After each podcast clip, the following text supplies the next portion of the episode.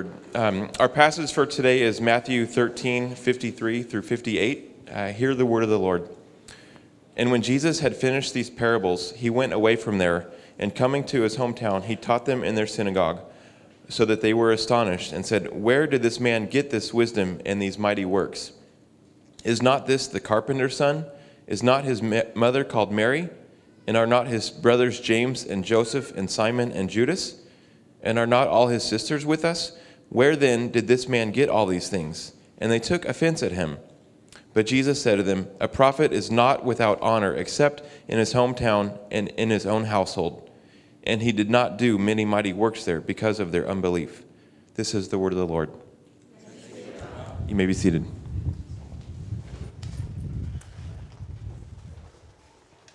Good morning. My name is Tyler, and I'm one of the pastors here and the low battery light just came on this pack, so I'm going to keep it off. I think one is heading down here soon, so we don't don't want to lose it in the middle. It's okay to prolong the beginning, but we uh, here it comes. Thanks, Gabe. Rookie mistake. We should know better than this, right? Sorry. It's been one of those kinds of weeks, actually, for me. It's been a super full week around here, so I'm going to pray as we get started too for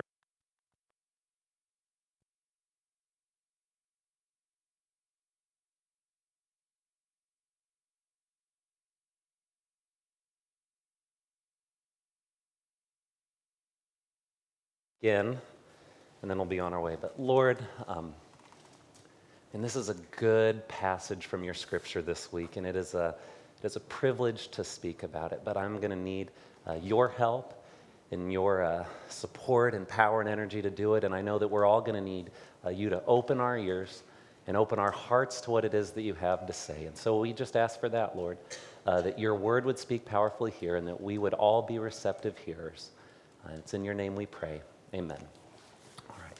Like I said, my name is Tyler. I work here and uh, wanted to start with a question for you this week. It's a question that I posted to Facebook a little earlier this week, but the question is this What were the three best nights of your life?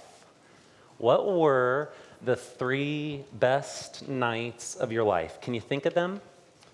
Uh, when I posted this question to Facebook, it was kind of interesting to see what results came back. Folks talked about different ceremonies that they had been a part of, vacations, receptions, new children. In fact, uh, one sweet member of this church, she wrote that all hers involve music and babies. Uh, so we'll have to ask her more what that means. And then, of course, a friend turned the question on me and they said, Tyler, how would you answer that? And I said, That's not how this works. But if I were to try to put my finger on the best three nights of my life, if I were to try to really hone in on some nights that stand out among all others, I think one that would rise to the top was the night that I got to see Kelly Clarkson in the front row in the Allstate Arena in Chicago with my dad. Uh, you've got to know this about me, church. I am a huge Kelly Clarkson fan.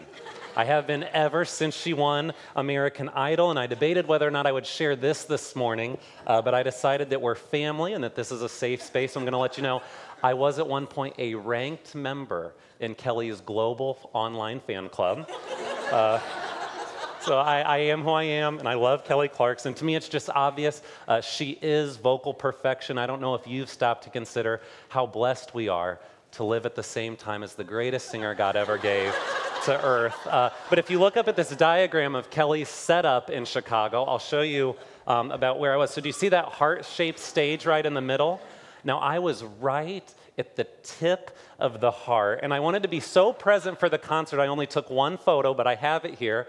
This is where I was sitting again with my dad, 10 feet away.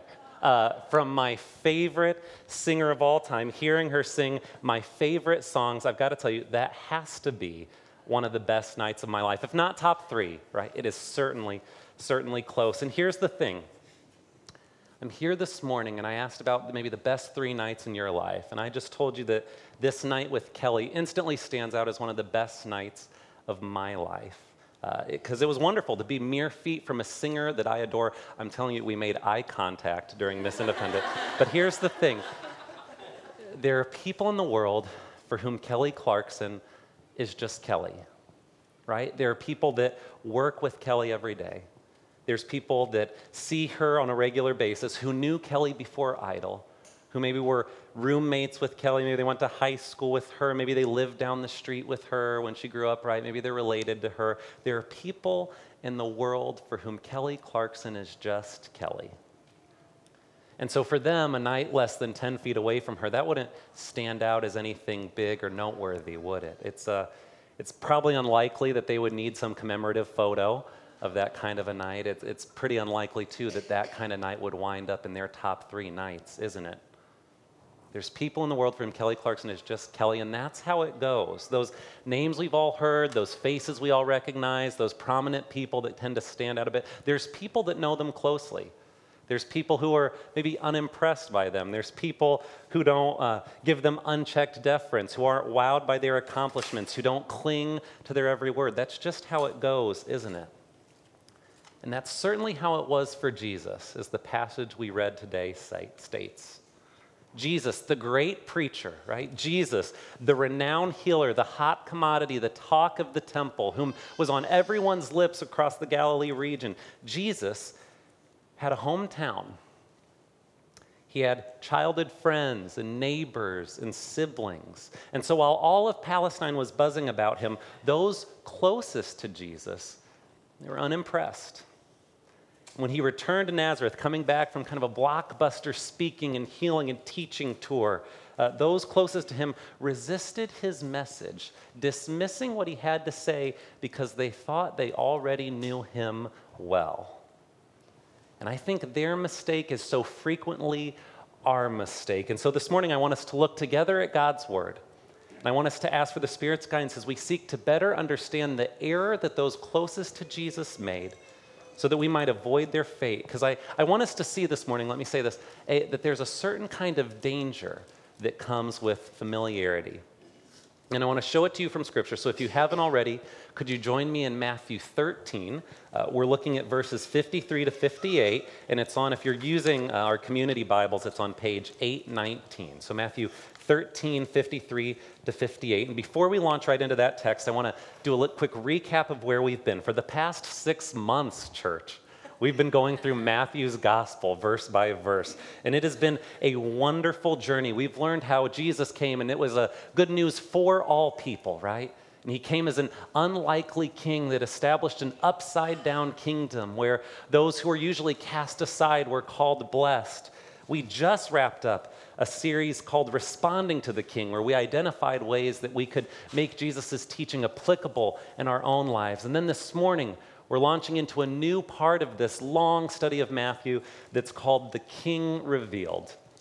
And so we're going to watch as this king performs incredible miracles. We'll see him in kind of great glory and listen as he begins to articulate how his own death is necessary for his kingdom's growth and success. We've got an exciting summer ahead of us, but first it begins with this sobering story an account that outlines how those who should have been the first to embrace Jesus we're actually the first to reject him.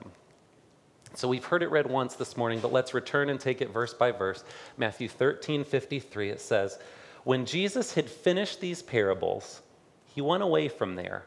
And coming to his hometown, he taught them in their synagogue so that they were astonished. Matthew writes that Jesus, after he'd been away teaching, came back to his hometown. And when he arrived there, he did what he knew to do. He made his way to the synagogue and he began to teach. And at first, Matthew notes, those who gathered, uh, they were astonished at what Jesus said. And we've run across this word astonished before. Uh, do you remember maybe Matthew 7, 28 and 29? It's the end of the Sermon on the Mount. It says there, the crowds were astonished, same word again, right, at his teaching, for he was teaching as one who had authority and not as their scribes. You see, this is a common response to Jesus' teaching. The crowds hear what he has to say and they're blown away because he teaches as one with absolute authority, with total confidence and conviction, with power, right? And so Jesus brings that same powerful teaching back to his hometown. And the text says that at first the crowds were astonished, right? But then they ask a question they say, Where did this man get this wisdom and these mighty works? Notice their question is one of source, right? Where did Jesus get these ideas? Where did he learn these bold truths? Where does this power that supports his teaching and undergirds his mighty works, where does that come from? And that's not a bad line of inquiry, right? It shows me that the crowds recognize that there's something different about Jesus now that he's come back. There's something powerful about what it is that they're saying. There's something different about the way that he's saying it. And so they ask, where did this come from? That's not a bad question. But then their questions begin to shift.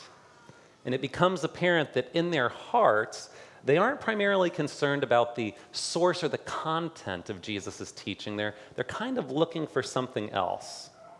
And so let's read on. Verse 55, they start to ask Is not this the carpenter's son?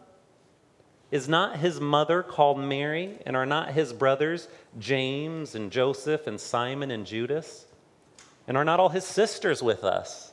Where then did this man get all these things?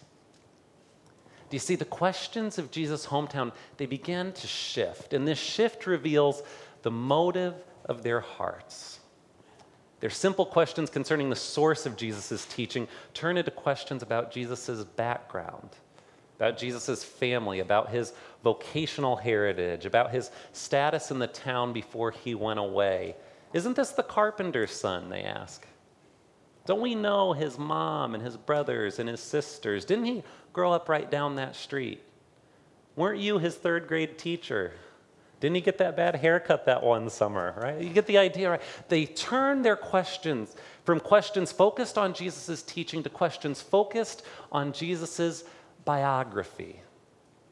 They transition from the what of what he's saying to the who of who he is and what they know about his past. They shift from the content to the messenger. And what's the result? Verse 57 says, And they took offense at him. Don't miss this. Jesus goes home to teach to those who've known him longest, to those who grew up with him, to those who've seen him for a long time. And as they processed his teaching, their response turned from astonishment to offense, right? from wonder at what he says to dismissal. And how does that happen? How do you move from astonishment at what Jesus is saying to offense at what Jesus is saying? How do you move from finding yourself captivated by his teaching to finding ways that you can avoid it and reject it? How does that happen? Well, Jesus himself gives us a clue. He says this A prophet is not without honor except in his hometown and in his household. A prophet is not without honor except in his own hometown and in his household. What an interesting explanation. You see, Jesus suggests that the reason the crowd took offense at his teaching is because he's a prophet. And now, to understand fully what Jesus is saying here, we've got to look a little more closely at the role and status of the prophets in the Bible. You see, the prophets were spokespersons from God who came to address his people. They were mouthpieces, they always delivered messages of both some judgment but also some grace. The prophets would speak out and condemn corruption. They would highlight ways that societies were mistreating the poor and the marginalized and oppressed. They would speak truth to power, uh, addressing kings and calling out their greed and their apathy and boldly proclaiming that in God's kingdom, right, all were to be treated fairly and equitably. Uh, the prophets would bring bold messages requiring people to repent, to change what they've been what they've been doing, even as they would pronounce God's love and God's care and God's steadfast compassion for his people. Those were the messages they would bring. I think of the prophet Nathan who confronted David after he committed adultery with Bathsheba, right? Speaking boldly to an authority figure who would have had the power to execute him for questioning his power, right? I think of Elijah confronting Ahab or Samuel confronting Saul. The prophets, they were just these bold spokespersons with difficult jobs. In fact, the, uh, the Jewish rabbi Abraham Heschel says to be a prophet is both a distinction and an affliction, right? It's both a special task and a weighty responsibility. And indeed, it was the prophet Jeremiah who said, If I say I will not mention him, by which he means if I, as a prophet, say that I'm not going to speak about God any longer, if I, as a prophet, decide that I'm not going to share this message that's been given to me, right? If I say I will not mention him or speak anymore in his name, There is in my heart, as it were, a fire burning that's shut up in my bones, and I am weary of holding it in. Indeed, I cannot. You see, Jeremiah is saying, no matter how hard I try, as a prophet, I can't help but prophesy. I can't help but say these bold truths that have been given to me because I'm so consumed by the message and I'm so consumed by the one from whom the message comes. I can't help but speak. I speak because I must. And here's the point in the exact same way that the Old Testament prophets were created and called by God to bring a message to his people, God the Father sent Jesus the Son to speak definitively about God's character and God's plan for humanity. God, Jesus came as God in the flesh to speak God's own words about God and to tell us how we ought to live and how we ought to work and how we ought to worship and how we ought to love. Jesus came to say and to show that God would redeem once and for all the people that He'd created. He came to announce a new kingdom, a kingdom unlike any the world has ever seen. He arrived on earth to speak clearly about God's heart and to reiterate that God desires mercy and not sacrifice, as the Old Testament prophet Hosea had first said. And to announce again that those who seek God will find God, as the prophet Jeremiah had said thousands of years before him. Jesus came as the ultimate prophet, the prophet above all prophets, the one who would speak with total clarity and total authority on God's behalf because he was God himself. Right? That's what was different about Jesus' teaching. And like the many prophets before him, this is what Jesus is saying when he says a prophet is without honor. Like the many prophets before him, Jesus was rejected by the people to whom he was sent. The irony throughout Matthew's gospel that we've accounted again and again as we've worked through this book verse by verse is that those who should have accepted Jesus' message didn't. Those who should have embraced his teaching and recognized it as the new and better word from the same God, the God of Abraham, the God of Moses, the God who had led Israel out of slavery in Egypt, those who were familiar with the scriptures and with Jewish history, those who were religious and good people, those who should have been, or whom we might to have expected to have accepted Jesus' teaching they were often the first to reject it. They were the ones that said no to his bold words regarding the kingdom. They were the ones who took offense at him. Because a prophet is not without honor except in his hometown and in his household. And those who had experiential knowledge of Jesus, those who had seen him as a kid, right, who'd hung out with him in his youth, those who were familiar with Jesus, we could say, they knew just enough to write off his message. This is where I've got to be honest with you. That is incredibly sobering to me. That's why we're getting a little serious this morning, and you all know me well enough to know that I don't particularly enjoy being serious or sober. I mean, Kelly Clarkson's my favorite singer after all. There is no happier music than Kelly's. But we've got to be serious this morning. Here's why we've got to be serious. Because the error made by those in Jesus' hometown, I believe, is an error we are all too prone to repeat. You see, the fact is, this room is filled with people a lot like the people in Jesus' hometown, in that this room has a lot of folks who are familiar with Jesus. I know that's not everyone here. I know there are some folks here that are just checking Jesus out, that are investigating Jesus, and I want you to hear from me. This is a space for you, right? I get that. There's all kinds of folks here, but I do know there are a lot of people here who would say they're pretty familiar with Jesus, right? That they've maybe grew up in a family that talked about Jesus, or they've been a part of different Christian communities that celebrated Jesus. They're aware of who Jesus was and how Jesus taught and what he said and why he did what he did. They've been around Jesus for a while. Maybe that describes you. Let me say this I know that that describes me. And the reality is that for those of us who have been around Jesus for a while, those of us who are familiar with him and we can recite all his stories, right? Those of us for whom Jesus might feel like, I don't know, old news or a comfortable chair, right? Something that you, have seen, you've appreciated, you can understand and accept it quickly, you know exactly what it's all about. Those of us who have been around Jesus for a while, we can come, become very adept at familiarizing Jesus and then kind of ignoring Jesus or getting bored with Jesus, and then sometimes dismissing Jesus. And the way it happens is because we know how to do it. We know how to get out from under his bold and provocative teaching. We know how to shift from under the weight of his clear, challenging words, right? We know that if you want to avoid an uncomfortable message, you can always challenge and undermine its source. And so we go after kind of the who's instead of the what's of Jesus' teaching. We avoid what Jesus has said about mercy and compassion by thinking about all the Christians who never showed us that, right? We avoid what Jesus has said about generosity by pointing out all the Jesus followers we know who have never been anything but stingy or ungracious towards us. We dismiss what Jesus has said about rest and trusting Him by highlighting Jesus followers we know who lives are characterized by workaholism and a thirst for control. And then we're able to say, this is Tyler's New Living Translation of Matthew, we're able to say, Jesus, is this not my mom's Savior? And are not his followers the people down the street who made fun of me? Are not his children, Greg and Tina and Joe from work, who always gossip? Are not his workers and ministers sometimes rude and inconsiderate? Who then does he think he is? How can he tell me how to live? That's how it happens, isn't it? You see, at the end of the day, familiarity with Jesus can be just as dangerous as total ignorance of Jesus. Familiarity, it can be just as dangerous as total ignorance because to be familiar with Jesus is to know just enough to know how to dismiss Jesus.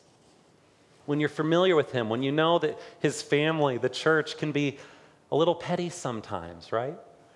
When you know that his teachings and stories aren't always applied, when they become kind of a dull noise in the back of your head, when you've lost the wonder you once had when you encountered Jesus, right? When you get familiar with Jesus, scary things can result. Because our familiarity with Jesus, it can easily turn into apathy or contempt. It can cause us to get bored with him and his bold teachings, or it can lead us to resent the challenging ways he invites us to follow him. And, and here's why familiarity is such a problem it's because none of us were created for familiarity with Jesus. None of us were. We were made for intimacy with Jesus, for deep and abiding relationship with Jesus. We were made to know him fully by walking with him closely in covenant relationship. But familiarity, none of us were made for that. And so, familiarity, just being aware enough of Jesus to know how to dismiss him, that's, that's not how it's supposed to be. It's incredibly dangerous. Being merely familiar with Jesus is, is not how the Christian life is to be lived. I think what was really eye opening for me and landed with me personally, convicting when I prepared this message, is when I learned that Jesus' hometown crowd allowed their knowledge of Jesus to keep them from knowing Jesus. They allowed what they did know about Jesus, right? His biography, the fact that he grew up in that house, that he had this family, these siblings. They allowed what they did know about Jesus to keep them from knowing him as Lord and Master, as an all powerful king worthy of obedience and total respect and worship. They let what they did know keep them from really knowing. And man, so often we do the same thing, don't we?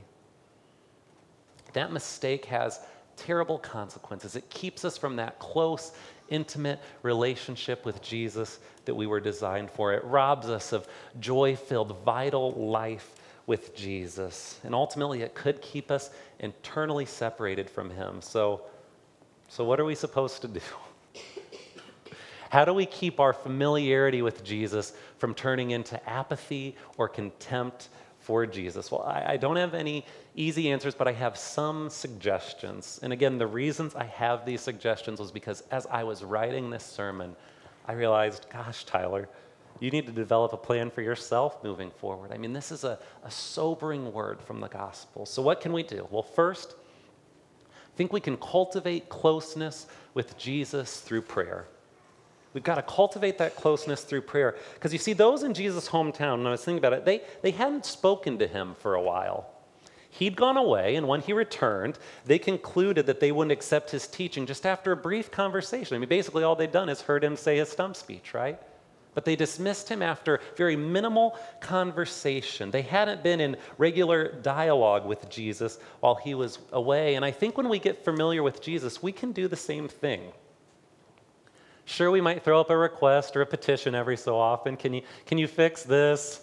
My check engine light just came on. I don't know if you ever laid hands on a dashboard, but I have. Uh, but we don't ask him questions, right? We don't listen in prayer.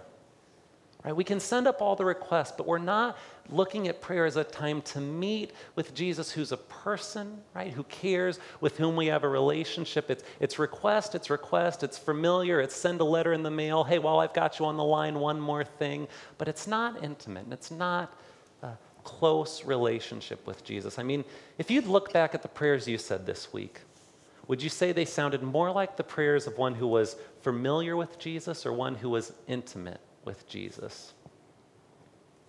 And I don't know the answer to that question for you. I just know that in my life, I could use some more of these intimate prayers with Jesus. I can cultivate that closeness with Him through prayer. And so, if that's you, here's a, something I'm planning on praying this week. Uh, very simple prayer, kind of a one liner. You could certainly write it in your note sheet if you wanted, but it's God, help me to know you better. I think that's going to be my prayer this week. Help me to know you better. And then I'm just, I plan on waiting. This is what I, I'm going to wait. I'm going to try to listen. I'll read the Bible a bit, but I, I want to pause in prayer. I don't want to come with so many requests. God, help me to know you better. How do we keep our familiarity from turning into apathy or contempt? I think first, we cultivate closeness with Jesus through prayer. That's one suggestion. And here's another. I think we can also spend time with people who are excited about Jesus. Spend some time with people who are excited about Jesus. I mean, if you've been around Jesus for a while and you feel pretty familiar with him and maybe a little bored, uh, you need to find some others who are very excited about their walk with Jesus right now. Maybe they're peers that you can serve alongside. Maybe if you've uh, been around Jesus for a longer time, maybe you need to connect with some younger followers of Jesus.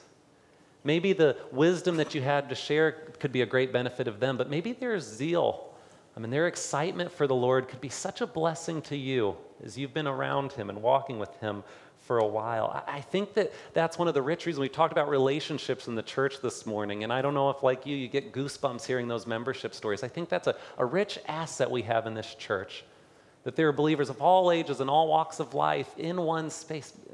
And really, probably quite frankly, with all levels of excitement for Jesus. So if you're one who would say, Gosh, maybe I am familiar with Jesus, and maybe that's leading me a bit towards apathy, gosh, maybe you need to spend some time with people who are excited about Jesus. And I know there's quite a few of them in this room and would love to help you make those connections if you need that.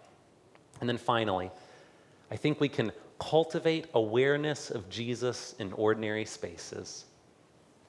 See, if you've grown familiar with Jesus, you might be tempted to think that you need some kind of special or extraordinary experience to get you excited about Him again. And I might want to disagree with that statement. I don't think that familiarity with Jesus comes from needing to see him doing something big or wowing or over the top. Or I don't think that's where familiarity comes from. That because I haven't seen that, now I'm familiar. I think familiarity comes from failing to see Jesus at work all around you every day. Right? Our eyes just become dull. Our senses get a little out of tune. We, we don't catch how Jesus is intimately and actively at work in our world.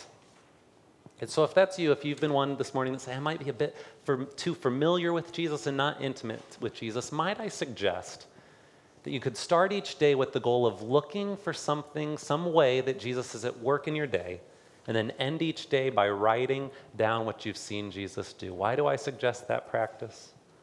Because the discipline of observation and openness, and then the discipline of noticing what Jesus has done and writing it down, I think that that grows gratitude. That grows our awareness, and it actually makes us the kind of people who are better able to see just naturally, without thinking, where and how God is at work. I don't know if, if that works for everyone, but I think that's something I'm going to be doing. Recognizing where God is at work this week and writing it down how I see it so that I can become more in tune with His work and have a more intimate walk with Him. And so, and I want to say, I know this could have been, this might feel like a sobering message. I know today's scripture gives a word of warning to those who are familiar with Jesus, right? There could be many of us in this room. But I don't want you to leave this morning without hearing this. This really got me. There is incredible hope in this passage. That suggests familiarity with Jesus doesn't have to lead to contempt or apathy, that it can result to intimacy and devotion. Where is this glimmer of hope in this passage? Well, let's, let's look back at verse 55. This stood out to me. As the hometown crowd sought to undermine Jesus, let's hear this question again. They mentioned Jesus' brothers. In verse 55, they said, Aren't his brothers James and Joseph and Simon and Judas? Now, I want to be honest here. I don't know what happened to Joseph, the brother of Jesus, right? And I don't know what happened with Simon, but I can tell you how things turned out with James. Because James, who grew up with Jesus, and James, who was familiar with Jesus, and James, who was used here by the hometown crowd to dismiss Jesus, right? This James, the brother of Jesus, who most scholars say rejected Jesus' divinity while Jesus was alive. This James became the James who's mentioned in Acts 15, who was part of the early church leadership, and is the same James who wrote the epistle at the end of our Bible, right, that talks about following Jesus with our full lives and how our faith needs to be undergirded with active work and obedience, right? That same James used here to dismiss Jesus becomes one of the leaders in Jesus' early church becomes one who would write a book of the Bible. And the question that I kept asking myself is what would it take for you to become convinced that your sibling was the savior of the world? Because that's what happened with James. And I don't have any siblings, I'm an only child, but I thought of my high school best friend Tanner, uh, whom I once saw crash a car into a big uh, concrete barrier. I mean, we did all kinds of life together. And it's like, what would it take for me to believe Tanner's the savior of the world? And it would take a lot as close as I have to a brother. But here's what happened in James' circumstance. What change happened? What shifted in James? Here's what I think took place. I think he certainly uh, would have found it difficult to deny the resurrection of his brother. I think that resurrection power is probably something that helped James transition. I think he certainly had to shift a bit and kind of reconsider his brother's teaching, right? I'm sure he thought back to everything he heard Jesus say and he started piecing that all together. I'm sure this was part of James' journey, but I think a big step that he took was a step towards humility. Humility to surrender all the familiar details that he knew about Jesus to surrender all those family memories and all those stories of growing up, right? James put all that aside and instead embraced his brother as a king, as a God, a king unlike any other, a king who always acts for the good of his people, who laid down his life for his people even as they rejected and were offended by him. And I think that James, as he thought more about his brother as that kind of king, realized that that king is no familiar or ordinary king at all, but that that king is someone special and someone worth knowing and someone worth worshiping. And that's the kind of Christ follower I want to be. And so I'm going to pray now for all of us that we'd have the Spirit's help to follow the Lord in that way. So, Lord, thank you. Thank you for this small story in a big gospel that can remind us that our familiarity with you is not how we were designed to be, Lord. That just knowing a few things about you and knowing a couple stories and a bit of your biography, that's, that's not what you want. You made us and created us for intimacy, Lord. And I pray that we would be the kind of church that is characterized by deep relationship with you, that isn't satisfied merely to be familiar with you, but like your brother, lays down all those little details we know in ways we think we could uh, dismiss you and instead embraces humility recognizes the content of your teaching and what you've said, and decides that we will trust and follow that with our whole lives. Lord, we need your help to be those kind of people. And so we ask that you would uh, give us the power to do that. It's in your Son's name we pray. Amen.